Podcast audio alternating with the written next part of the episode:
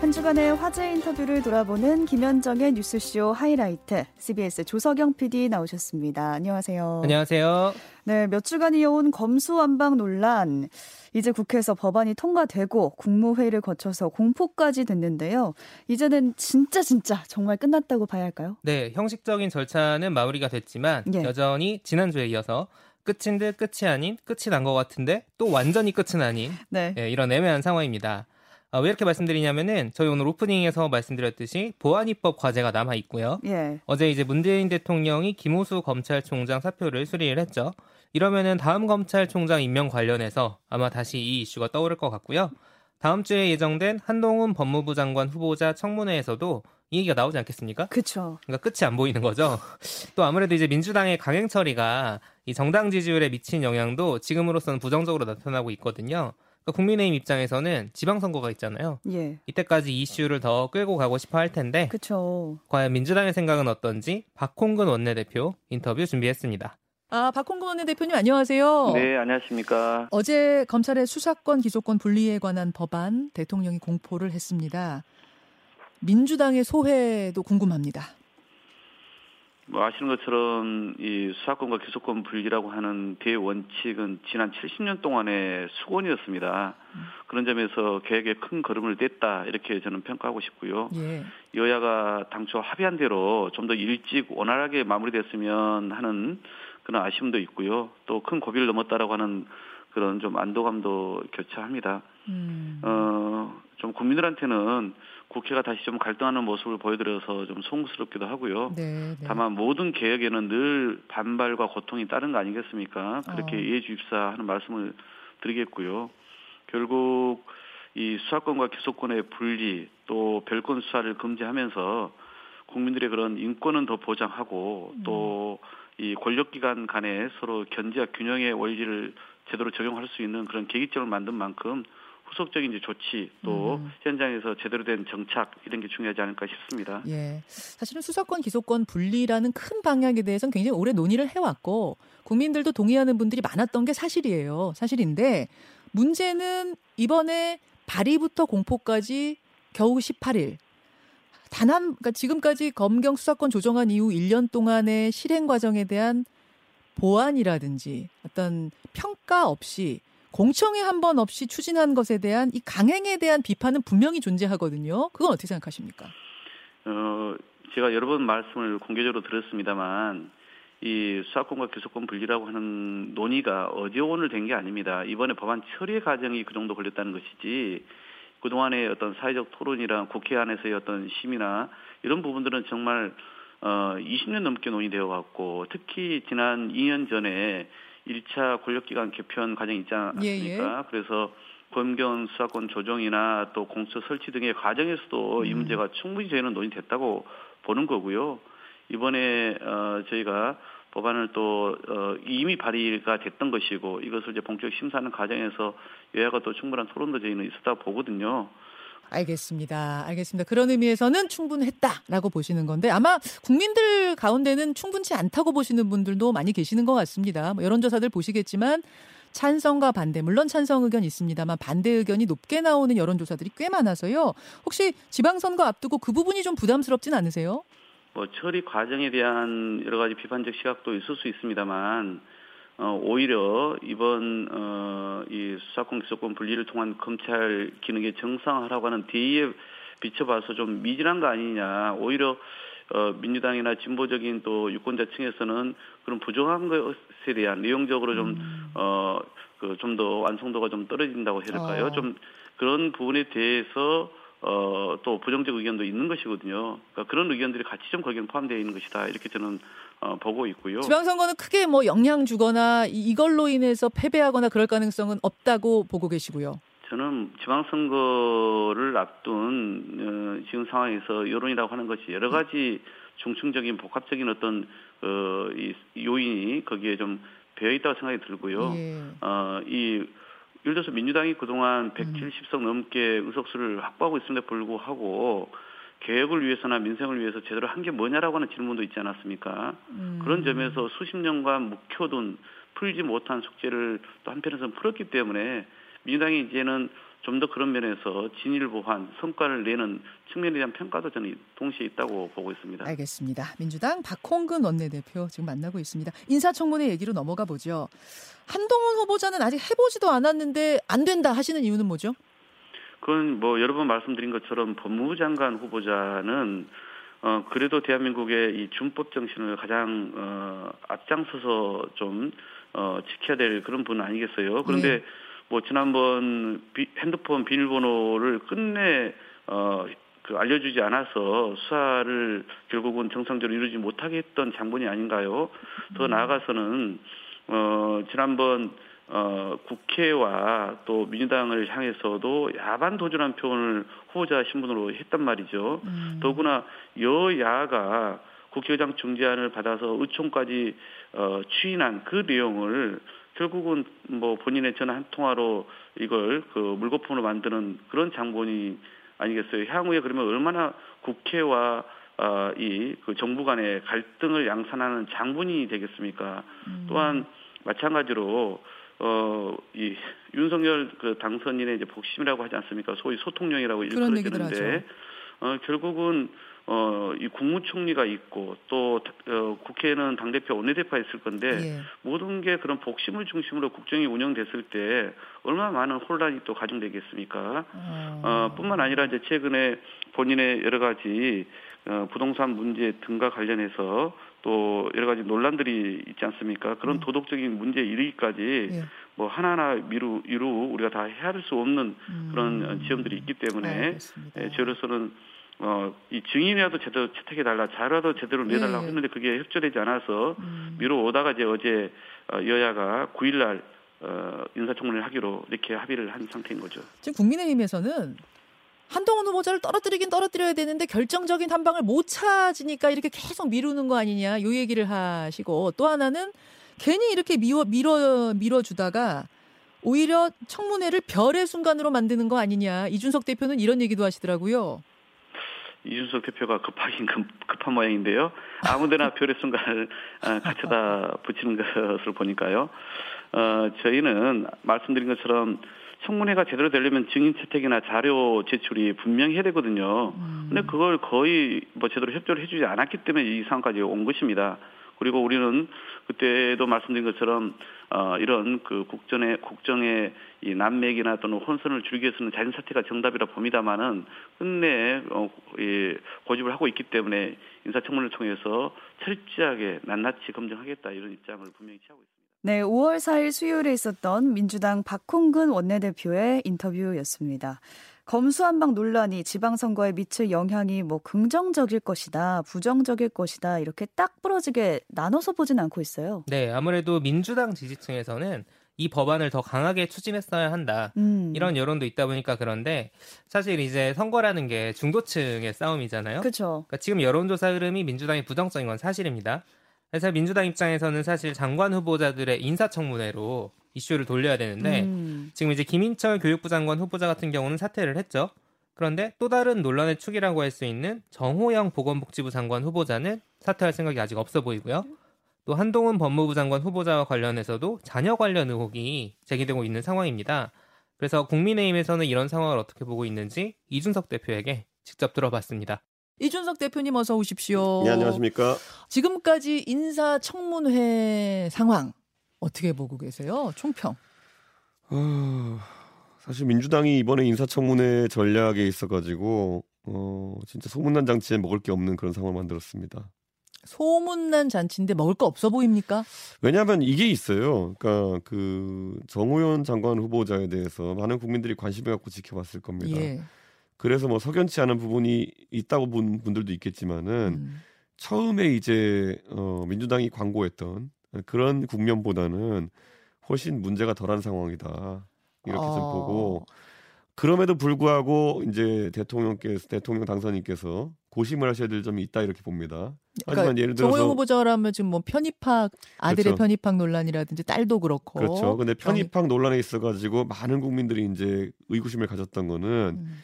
이게 과연 그러면은 그 아버지의 학교에 지원하는 과정에 있어 가지고 소위 개입이 가능한 부분. 음흠. 예를 들어 면접 점수나 이런 데서 특혜가 있었느냐에 대한 예, 예. 부분인데 공개된 점수를 보면 오히려 필기 점수를 1등하고 면접 점수는 다소 처져지는 걸로 나왔거든요. 어. 네, 그러니까 저는 면접 점수에서 오히려 너무 잘 받아가지고 필기의 분리감을 극복했다.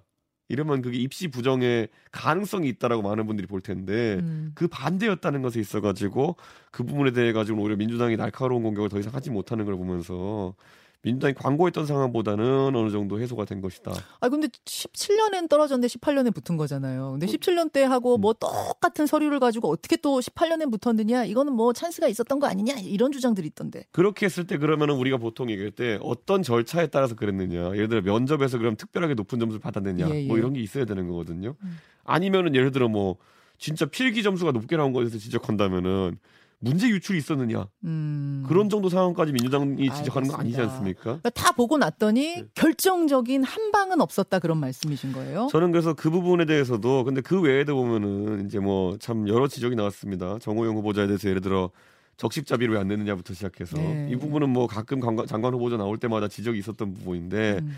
이런 것들 을 민주당이 이 광고 한 잔치에서 이렇게 꺼내놓는다는 거는 다소 약했다 아. 이런 생각을 합니다. 그럼 두 명 남잖아요. 오늘 정황근 농식품부 장관 후보자 하고 나면 9일에 한동훈 법무부 장관 후보자 음. 인사청문회만 남습니다. 한동훈 후보자 청문회 늦추면 늦출수록 별의 순간이 될 거다 그러셨어요. 네. 그건 무슨 말일까요? 한동훈 후보자 같은 경우에는요 이렇게 보시면 될 것 같아요. 그 윤석열, 한동훈 두 분 같은 경우에는 음.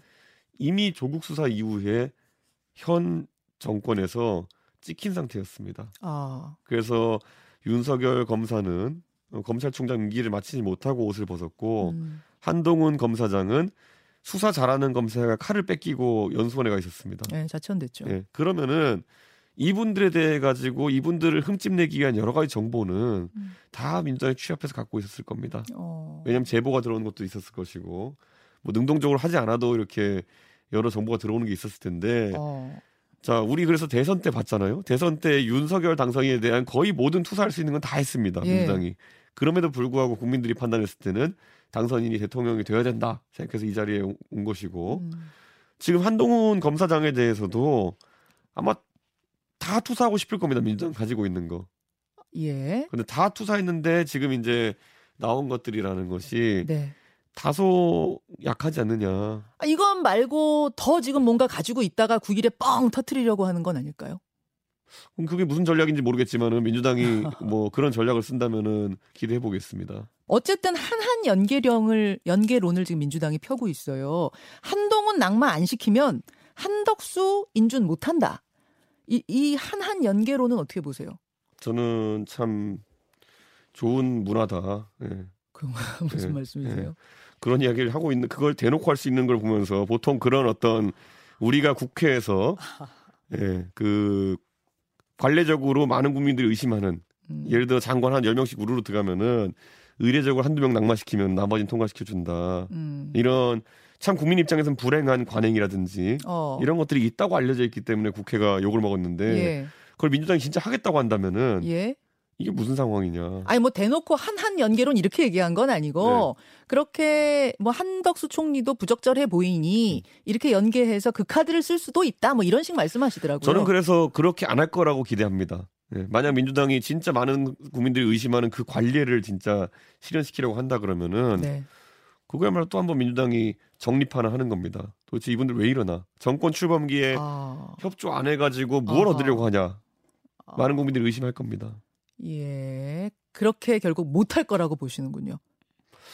제가 참 해보라고 말은 못하겠습니다. 하지만 모든 책임은 민주당이 져야겠죠. 이재명 고문도 지금 움직이고 있다는 얘기가 네. 들려요. 어, 김두관 의원이 통화를 했는데 이재명 고문이 당의 결정에 따르기로 했다 이렇게 얘기를 했다는 거예요. 아무래도 인천 계양 을쪽으로 나오지 않겠느냐 분석이 나오는데요. 이재명 후보가 대선은 본인이 나오고 싶어서 나온 것 같거든요. 네. 근데 왜 계양은 당의 설정을 선택을 기다릴까요? 어, 왜, 왜 그럴까요? 자기도 명분 없는 거 알아서 그래요. 아. 네. 아니, 대선 때 당의 선택을 기다리면서 출마를 고민했나요? 어... 대선은 내가 나가고 싶으니까 나간 거잖아요. 어허. 근데 개항을 나갈 때는 예. 더 작은 선거인데도 불구하고 고민이 많은 거는 예. 그 양식을 거치지 않으면은 본인 욕먹을 거 아는 거예요. 아, 그럼 지금 좀 나올 상황이 아닌데 무리해서 나오신다는 말씀이세요?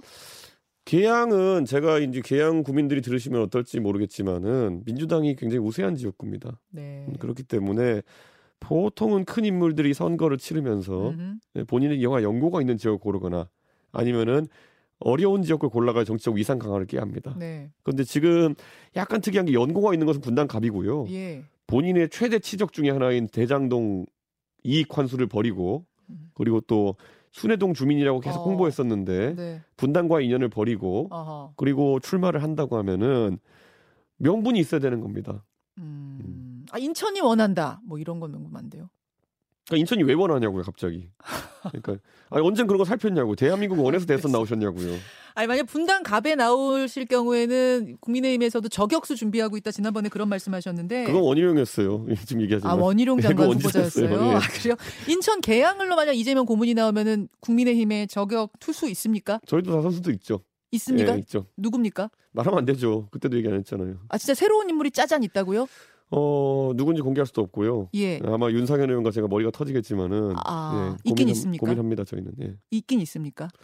국회의원 선거는 주소지 이전이 필요 없기 때문에요. 예. 예 그거는 지금 다 카드들이 있습니다. 네, 5월 6일 금요일에 있었던 국민의힘 이준석 대표의 인터뷰였습니다. 민주당의 한동훈 법무부 장관 후보자를 향한 공세가 오히려 한동훈 후보자를 띄워줄 거라는 그런 얘기였어요. 네, 뭐 그러니까, 별의 순간 이런 얘기까지 했었죠. 그렇죠. 뭔가 비판을 먹고 잘한다는 게 윤석열 당선인과 뭔가 비슷해 보이는 결도 보이고요. 네, 이른바 작년, 재작년이네요. 추윤 갈등 국면에서 네. 정부 여당의 비판을 받으면서 당시 검찰총장이던 윤석열 대통령 당선인이 정치인으로서의 자원을 획득했다. 예. 뭐 민주당이 키운 후보다.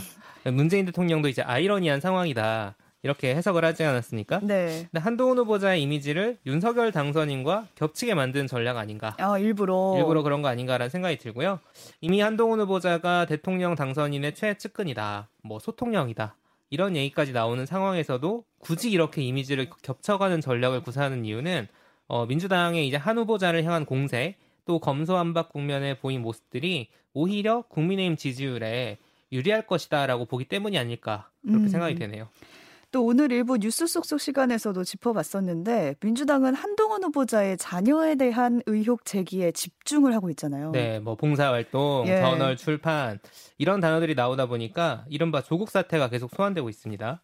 전 사실 근데 이 민주당도 국민의힘도 조국 전 장관 사태를 기준점으로 삼겠다는 말을 좀 그만했으면 좋겠어요. 계속해서 소환이 되고 있어요. 네, 전재수 의원 같은 경우는 지난 금요일 방송, 어제 방송에서 이제 내로남불의 늪에서 나와야 음. 된다는 식의 얘기도 했었는데 사실 이 조국 사태라는 것이 문재인 정부 임기 중에 가장 극단적인 진영 대립의 도화선이 된 사건이었거든요. 네. 그러니까 과거에 저쪽이 어땠다 이쪽이 어땠다를 떠나서 또 이제 어느 편을 자기가 지지하냐를 떠나서 지금 무엇이 국민의 눈높이에 맞는가 그런 절대적인 기준을 가지고 그쵸. 판단하는 게 어떨까 싶습니다. 네. 또 이번 지방선거와 함께 치러지는 국회의원 재보궐 선거에서 민주당이 이재명 상임 고문을 인천 계양을 해 전략 공천하기로 했죠. 여기에 이준석 대표는 저격 투수가 준비 중이다라고 밝혔는데요. 누군지 모르겠어요. 네, 얘기를 안 하더라고요. 예. 보면은 지금 이재명 고문과 안철수 전 대표 모두 지난 대선에 출마했던 대선 주자급이잖아요. 그런데 각각 민주당과 국민의힘에서 유리한 지역에 예, 등판을 하게 됐습니다. 음. 왜냐하면은 개항을 같은 경우는 송영길 대표가 있던 곳이고 분당 같은 경우에는 김은혜 의원이 있던 곳 아니겠습니까? 음, 그러니까 지면 안 된다는 필승 네. 전략인가요? 그래서 이제 질 수 없다. 음. 그런데 또 이제 반대의 시각도 존재하죠. 아니 대선 주자급이나 되시는 분들이 어떻게 쉬운 길을 가려고 하시냐. 음. 네, 이런 시각도 존재하는 상황인데요. 그러다 보니까 이기면은 본전이고요. 지면은 정치적으로 굉장히 큰 타격입니다. 그렇죠. 그런데 지금 보면은 홍준표 전 대표 마찬가지로 국민의힘 대선 후보 경선에 나왔었죠. 대구시장 후보로 확정이 됐습니다. 네. 유승민 전 대표 경기도지사 후보 경선에 나왔다가 이제 김은혜 의원에게 밀렸죠. 네. 이번 대선도 사실 경선 때부터 지난 2017년 대선 때 봤던 이름들이 또 나왔다. 예, 맞아요. 이런 얘기들이 있었어요. 왜냐하면 2017년 대선 때 후보가 홍준표, 유승민, 심상정, 네. 안철수 이런 분들이었거든요. 다음 대선도 이러다가 혹시 마찬가지 되는 거 아닌가? 다음 대선이면 이제 몇 년째인가요? 2027년입니다. 그때 이제 보면은 만약에 그때 안철수 전 대표나 어 예를 들어서 이재명 상임 고문이나 이런 분들이 또 나오려고 지금 사실 국회의원이 되고 그 다음에는 당 대표가 되겠다 이런 준비를 하고 있는 상황인데 누구를 지지하느냐를 떠나서요 대체 정치권의 세대 교체는 언제 되는 것인가 이런 생각이 들기도 합니다. 네, 여기까지 6일 지방선거와 보궐선거가 주목을 끌고 있는 정치권 상황 짚어봤고요. 지난 목요일 어린이날에 어린이부터 어른까지 모든 상처받은 영혼들의 멘토죠. 오은영 박사가 뉴스쇼에 출연했어요. 네, 사실 오은영 박사가 뉴스쇼 출연하신 게 처음은 아니에요. 예. 그전에도 몇 번 있었는데 그날 왠지 어린이날이니까 음. 우리 또 이제 마음은 어린이 어른들과 진짜 어린이들과 모두 다 관심을 가지고 있었던 것 같고요. 뭔가 좀 더 특별했던 인터뷰였던 것 같아서 그 인터뷰를 한번 직접 들어보겠습니다. 정신과 전문의 오은영 박사 스튜디오에 나와주셨어요. 어서 음. 오십시오. 음, 안녕하세요. 오늘 본격적으로 쇼미답 시작을 해볼 텐데 어떤 주제를 잡아오셨을까요? 네, 오늘은 저출산 문제에 대해서 좀 얘기를 나누고 싶어요. 정말 대한민국의 네. 큰 숙제죠. 네. 저출산 문제 어느 정도냐면 출산율이 한 명이 되질 않습니다, 여러분. 우리나라 여성이 가임기에 낳는 아이의 수 0.8. 음. 이것은 뭐 여성들 왜 안 낳느냐, 여성들이 문제 이런 얘기를 하려는 게 아니고 음.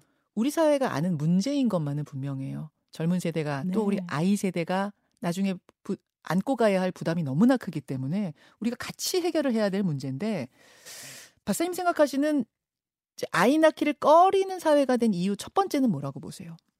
뭐 보통 저출산 그러면요 많이들 하시는 이제 이유들 음. 뭐 거론되는 게 많죠. 뭐 어, 여러 가지 무슨 집도 문제가 해결이 안 됐고 음. 또 결혼도 요즘 많이 안 하고 뭐 기타 등등 아이 네. 키우는 게 너무 힘들고 이런 말씀들을 많이 하시는데요. 돈 많이 들고. 네, 돈 많이 네. 들고 다 맞아요. 다 맞는 말씀이신데요. 저는 오늘 이제 이 시간에 가장 그래도 제가 제일 중요한 이유라고 생각하는 거 1순위, 음. 어, 양육에 대한 두려움. 양육 두려움이 저는 가장 큰 문제라고 저는 생각합니다. 아, 여러 가지 물리적인 문제들도 있지만 가장 기저로 들어가 보면 양육에 대한 두려움이 네. 존재한다. 네. 아, 그건 왜, 왜 생기는 거고, 뭐, 음. 어떤 걸까요, 실체가? 그러니까 사실 우리 그런 얘기들 많이 하잖아요. 아이를 낳아서 키우는 게 얼마나 행복하고 기쁜 일인 줄 아느냐. 음. 맞거든요. 특히 어르신들이 그런 말씀 네. 많이 하죠. 그리고 자녀를 낳아 보신 분들은 이게 무슨 말인지 아세요. 네. 왜 우리가 흔히 야, 눈에 넣어도 안 아프다 이러잖아요.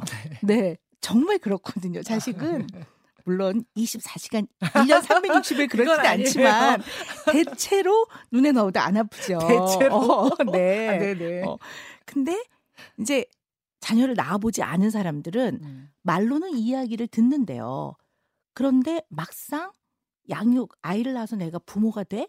이 생각을 하면 두려운 거죠. 어. 그래서 아이를 낳아서 부모가 돼서 양육하는 것이 너무 두려운 마음이 드는 거 이게 양육 두려, 두려움이거든요. 특히 지금 젊은 세대들에게 네. 굉장히 그 양육에 대한 네, 두려움이 네. 크게 자리 잡고 네, 있다. 네, 네. 원인은 뭐예요? 예, 예전에도 다 똑같은 조건에서 뭐 아이 키우기 쉬웠던 음. 적은 없는데 왜 유독 지금 그렇게 양육에 대한 두려움이 젊은 세대에게 많을까요? 네. 어 이제 그냥 조금 이해 우리가 좀 이해를 쉽게 하기 위해서요. 제가 단어를 경제 용어를 좀 써볼 건데요. 제가 뭐 경제를 전공한 사람이 아니라 좀 조심스럽습니다만은 음. 어 사실 요즘은요 자녀가 생산재가 아니에요. 소비재예요. 맞네요. 네, 그러니까 뭐 이렇게 사람을 맞네요. 뭐 네. 무슨 재 이러니까 조금 죄송하긴 하는데요. 네. 그러니까 좀 이해를 쉽게 하기 네네네. 위해서 우리가 가족 중심의 농경 사회에서는요 자식이 생산재였어요. 아, 너 나가서 밭 좀 갈아라. 네네, 네. 그리고 대개 한 만으로 한 18살까지 키워 놓으면 네. 몸이 성인이 되기 때문에 음. 농경 사회에서는 자식을 많이 낳으면 부자죠. 그렇죠. 네, 그것이 그렇죠. 힘이고요. 노동력. 네, 그리고 또 어느 정도 키워놓고 나면 부모가 나이가 들고 나면 자식의 봉양을 받았어요. 그렇죠. 그러니까 자식은 어, 낳으면 낳을수록 어. 너무나 많은 것들이 생기는 생산재예요. 얻을 수 있는 게 네. 물리적으로도 굉장히 네, 많아요. 네, 네. 근데 지금은 요즘 젊은 세대들한테는 이 자녀는 소비재예요. 아. 본인들이 그렇거든요. 본인들이 일단 음. 끊임없이 많은 것 들의 지원을 받아야 되고 끊임없이 무엇인가를 해줘야 되는. 네. 네. 그러니까 우리가 자랄 때도 그렇게. 어, 그럼요. 소비재로서 부모님들 등골을 빼먹었고, 내 네. 자녀를 낳아도 걔네들이 또 내 등골을 빼먹겠지? 이런 어, 생각. 네네. 근데 사실은 이제 부모는 자식을 낳으면 내 능력이 허락하는 한은 음. 지원해주고 뭐든지 해주고 싶죠. 그런데 자녀 입장에서는 내 자신이 좀 그런 사람이야. 보니까 소비재야. 끊임없이. 음. 그런데 또 젊은 사람들 입장에서는 어떤 느낌이 드냐면요. 어, 무한 경쟁 사회에서 너무나 많이 힘든 과정을 겪었어요. 음. 겪어서 이제 겨우 어느 정도 학업을 정리하고 음. 이제 직장을 좀 안정되게 가져서 일을 시작을 했는데 음. 한숨 돌리고 싶은데 네. 이제부터 또 결혼을 해서 아이를 낳아서 또 다른 고생의 문에 들어간다는 생각을 그들은 하는 거죠. 아, 그걸 좀 치유할 수 있는 방법은 뭐가 있을까요? 일단 자녀를 이제 출산하신 분들은요, 일단 부모가 됐어요. 네. 또 이런 분들은 더 잘 키우려고 너무너무 애를 쓰세요. 음, 물론 잘 키우려고 애쓰는 거 어, 중요하죠. 전 제가 제일 싫어하는 말이요. 애는 내버려 두면 그냥 다 커요. 어, 절대 그렇지 않아요. 아니 어떻게 내버려 두면 다 큽니까? 애들은 사랑하고 열심히 노력하고 아, 풀어가고 네, 네. 그리고 언제나 아이들하고는 통해야 돼. 통. 왜 아. 개통 이러잖아요. 그쵸. 근데 그냥 내버려둔도 잘 크지 않거든요. 음. 그렇지만 또 자녀를 낳으신 분들은 요즘엔 또 너무너무 잘 키우려고 지나치게 애를 음. 쓰는 거죠. 아. 그러다 보니까 이 양육에 너무 너무 많은 의미를 두고 어떻게 보면 힘이 들어가는 거지. 힘이 들어가면서 너무 몰두하게 되는 일들이 많거든요. 진을 뺄 정도로. 네. 음. 그러다 보니까 이것도 두려운 거죠. 아, 둘째를 또 나서 내가 이걸 음. 또 해. 뭐 이런 음. 마음들도 있고 사실은 또 그러다 보니까 교육비도 너무 많이 들어가는 거예요. 아. 아. 그러다 보니까 또 이 양육과 관련된 비용 경제적인 문제에 있어서 또 다른 어려움이 생기거든요. 그래서 저는요, 어떻게 맨날 말씀을 드리냐면요. 아이들 공부도 가르쳐야 되고, 많이 놀아도 줘야 되고, 애써야 되는데요. 언제나 부모는 어, 부모가 딱 된 순간부터 음. 나는 이 아이에게 어떤 부모로서 옆에 있을 것인가를 많이 생각해 보시면 음. 도움이 많이 됩니다. 네, 공부를 많이 한 자녀도 훌륭한데요. 그거보다는 마음이 편안한 자녀가 행복하게 삽니다. 아. 네, 5월 5일 목요일에 있었던 정신과 전문의 오은영 박사의 인터뷰였습니다.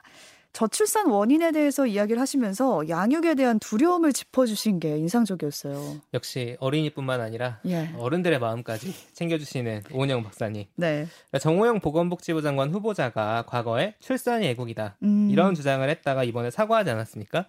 그러니까 사실 양육에 대한 두려움을 없애주지 않으면은 이 저출산 문제라는 건 해결이 안 되는 거예요. 예. 사실 뭐 우리가 경쟁, 경쟁, 그러니까 입시 경쟁, 취업 경쟁, 그 다음에 이제 마치 육아도 경쟁이다 음. 이런 얘기가 나오고 있지 않습니까? 그러니까 사회학자 오찬호 박사라는 분이 결혼과 육아의 사회학이라는 책을 썼는데 여기서 이제 그런 얘기를 했거든요. 육아조차도 경쟁이 돼버렸다. 경쟁이 없는 게 없어요? 네, 사실 보면은 지금 말씀드린 것처럼 지금 2030 결혼을 해서 한창 출산을 할 수 있는 그런 나이에 있는 사람들이 다 입시 경쟁, 취업 경쟁 거쳐왔고 항상 힘들다는 얘기들을 계속 겪어왔던 세대거든요. 예. 뭐 역대 최고의 스펙을 가지고 있지만 최악의 취업률을 기록하고 있, 뭐 이런 얘기 나오지 않았습니까? 근데 거기다가 육아 경쟁까지 해야 되는 거예요. 음.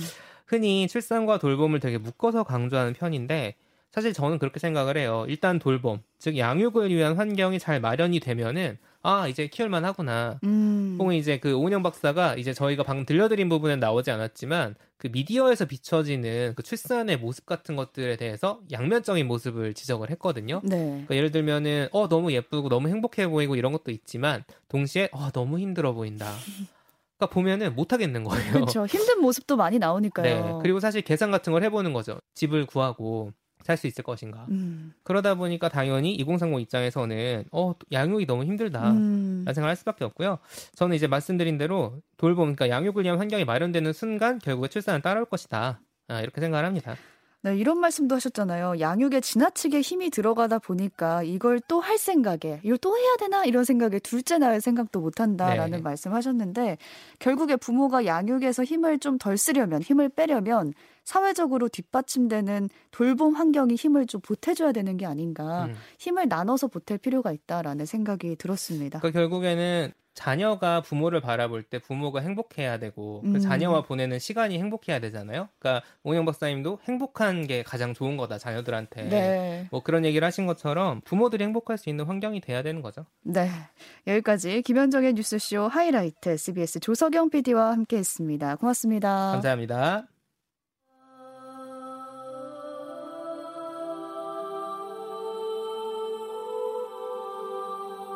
네, 5월 7일 주말 뉴스쇼. 오늘 준비한 얘기는 여기까지입니다. 지난 1일 또 한 분의 위안부 피해자가 세상을 떠났죠.